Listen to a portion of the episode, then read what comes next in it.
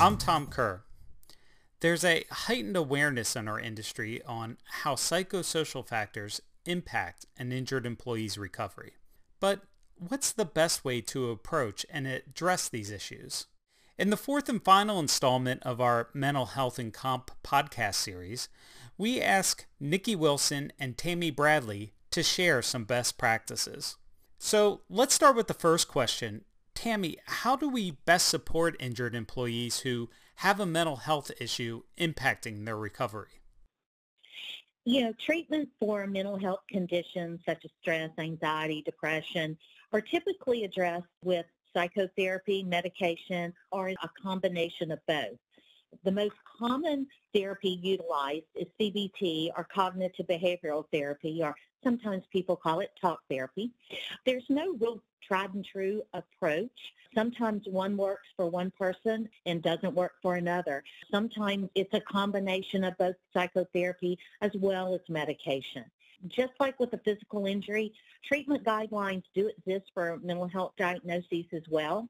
And I know there's a lot of concern oftentimes in the industry that once they accept a, a mental health diagnosis, that the treatment will be ongoing forever and ever and there's never an ending.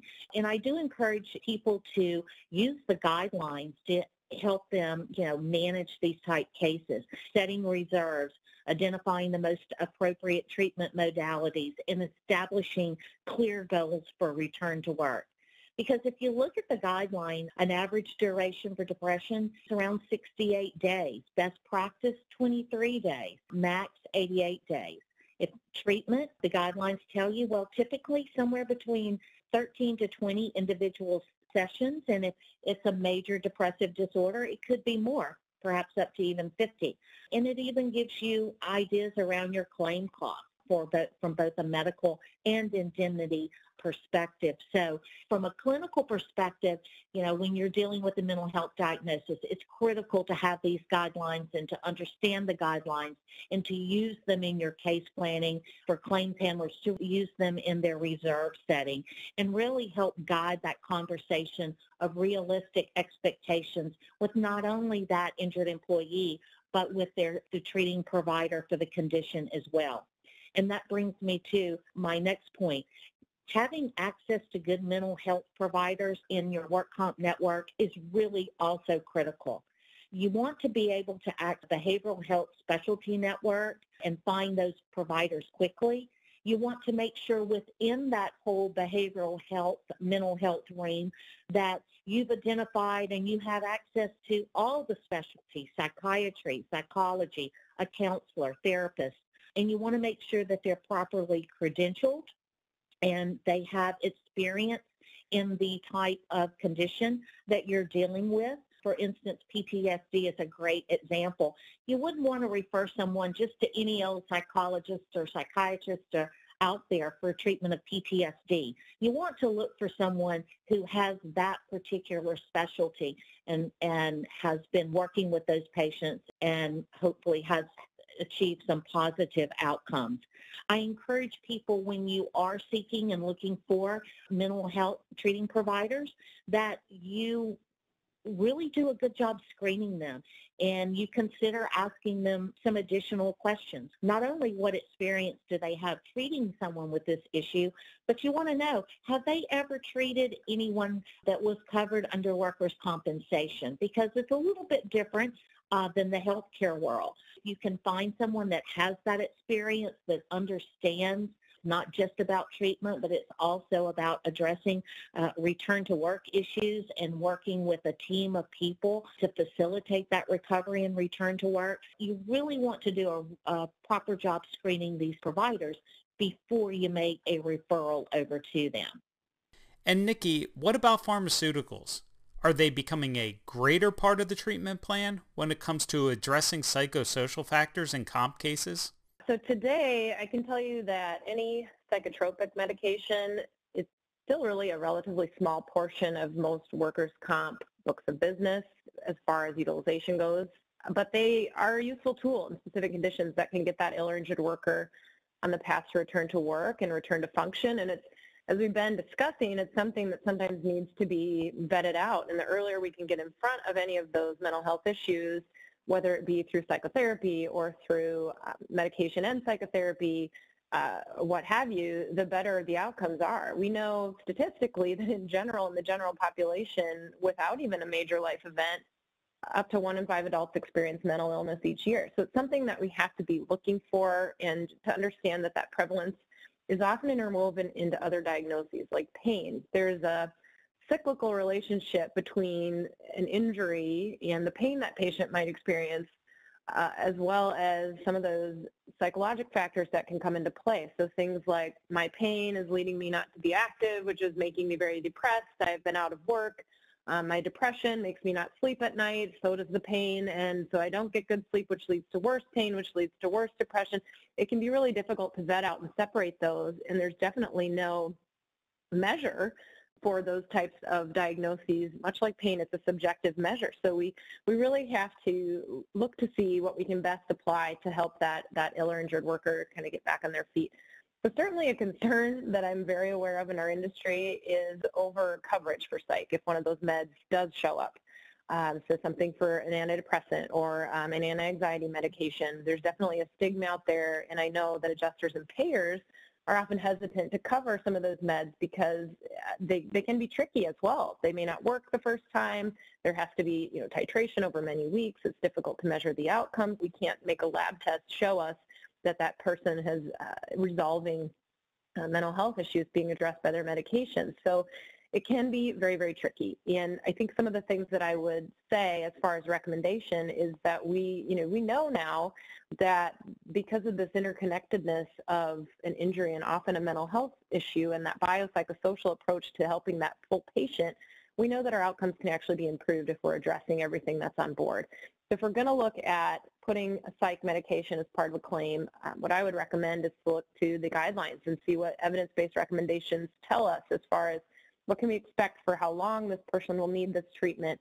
Um, is there a way that we can put guidelines and guidance or guide rails around how long we're going to cover that if it's connected to an injury or a life event? Make it clear, define it out, make sure everybody's on board, work with that provider, focus again on the positives, on returning to work and returning to function not just treating indefinitely by throwing a medication at something. Not treating those conditions could in fact delay the claim, uh, which we know very well.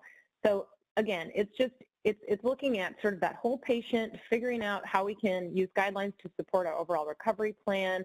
There's an educational piece, not only with adjusters on how that pharmaceutical can help influence return to work, uh, but also the patient themselves. We can apply drug formularies and do some other things um, that, that could help put some guardrails on either end of this on the front end. But in general, uh, you know, one of the big approaches I think is talking to that injured worker themselves. And this is a great place where clinician engagement for oversight, education, and coordination can really benefit a claim. So for example, having a case manager, educating that patient on what to expect with treatment, educating the adjuster on what to expect with treatment, and then watching for things like compliance with the medication and navigating some of the, the trickiness that is mental health uh, pharmaceutical management. Those can all really, really benefit outcomes. That leads us to our last question here. Tammy, can you talk about the roles case managers play in supporting injured workers with psychosocial issues? Uh, sure, Tom. And, you know, when you think about it, we all have psychosocial issues, right? It's not just an injured worker. It's not just the person next door. We all have day-to-day issues that we deal with. But certainly case managers play a critical role in really just supporting that injured employee in their overall recovery and return to work, not just by coordinating care in a timely manner, getting them to the right doctor, but really offering emotional support and education. The mere fact of letting them know that their anxiety is normal, you know, helping them to have a better understanding of their treatment plan, what their options are, what to expect if they're going to have a surgery, understanding that a little pain is normal in the recovery process, particularly as they get back to physical type activities. It's so critical that we keep that injured employee engaged in their recovery so that they feel a true level of ownership and control. and are knowledgeable enough to make informed decisions.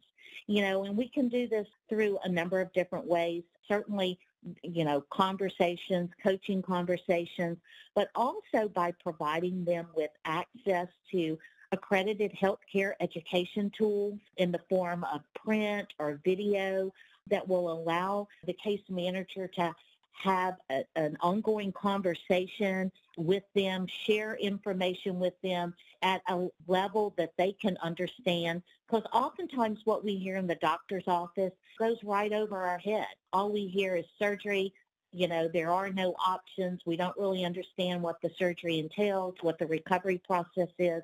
And that case manager is really key to that education piece and using tools uh, to assist in that conversation and support the information is really critical. Engagement requires an ongoing two-way meaningful conversation and it's about planning, goal setting, and follow-up. It sounds so simple, but it really is, I like to say, kind of the secret sauce um, that makes things happen. There are also apps out there, self-help apps that are available now for the uh, injured employee population that allow them a more self-directed approach to support the case management process of giving them activities to perform on a daily basis from their home. And again, allowing them and the case manager to have follow-up conversation, track their progress, and really provide that cognitive behavioral reinforcement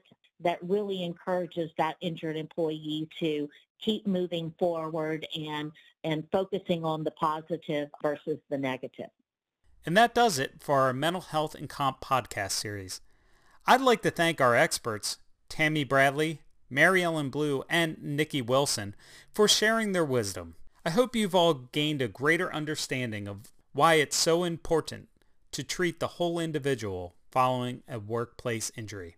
For much more on this topic and best practice strategies, check out the ebook Strategies for Combating Mental Health Challenges in Injured Employees.